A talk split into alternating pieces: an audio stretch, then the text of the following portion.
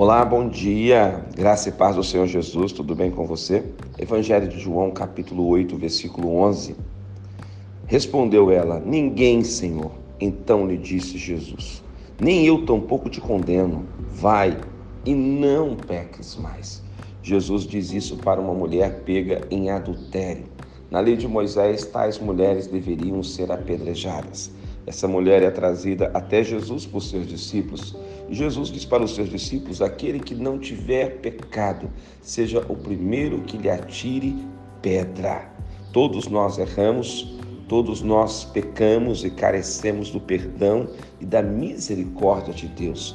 Deus está pronto a te perdoar. O grande detalhe é que, ao te perdoar, Ele te dá uma ordem para você ir perdoado, ir transformado e não mais cair em tentação, não mais pecar. Ou seja, ao ser perdoado, comece uma nova história.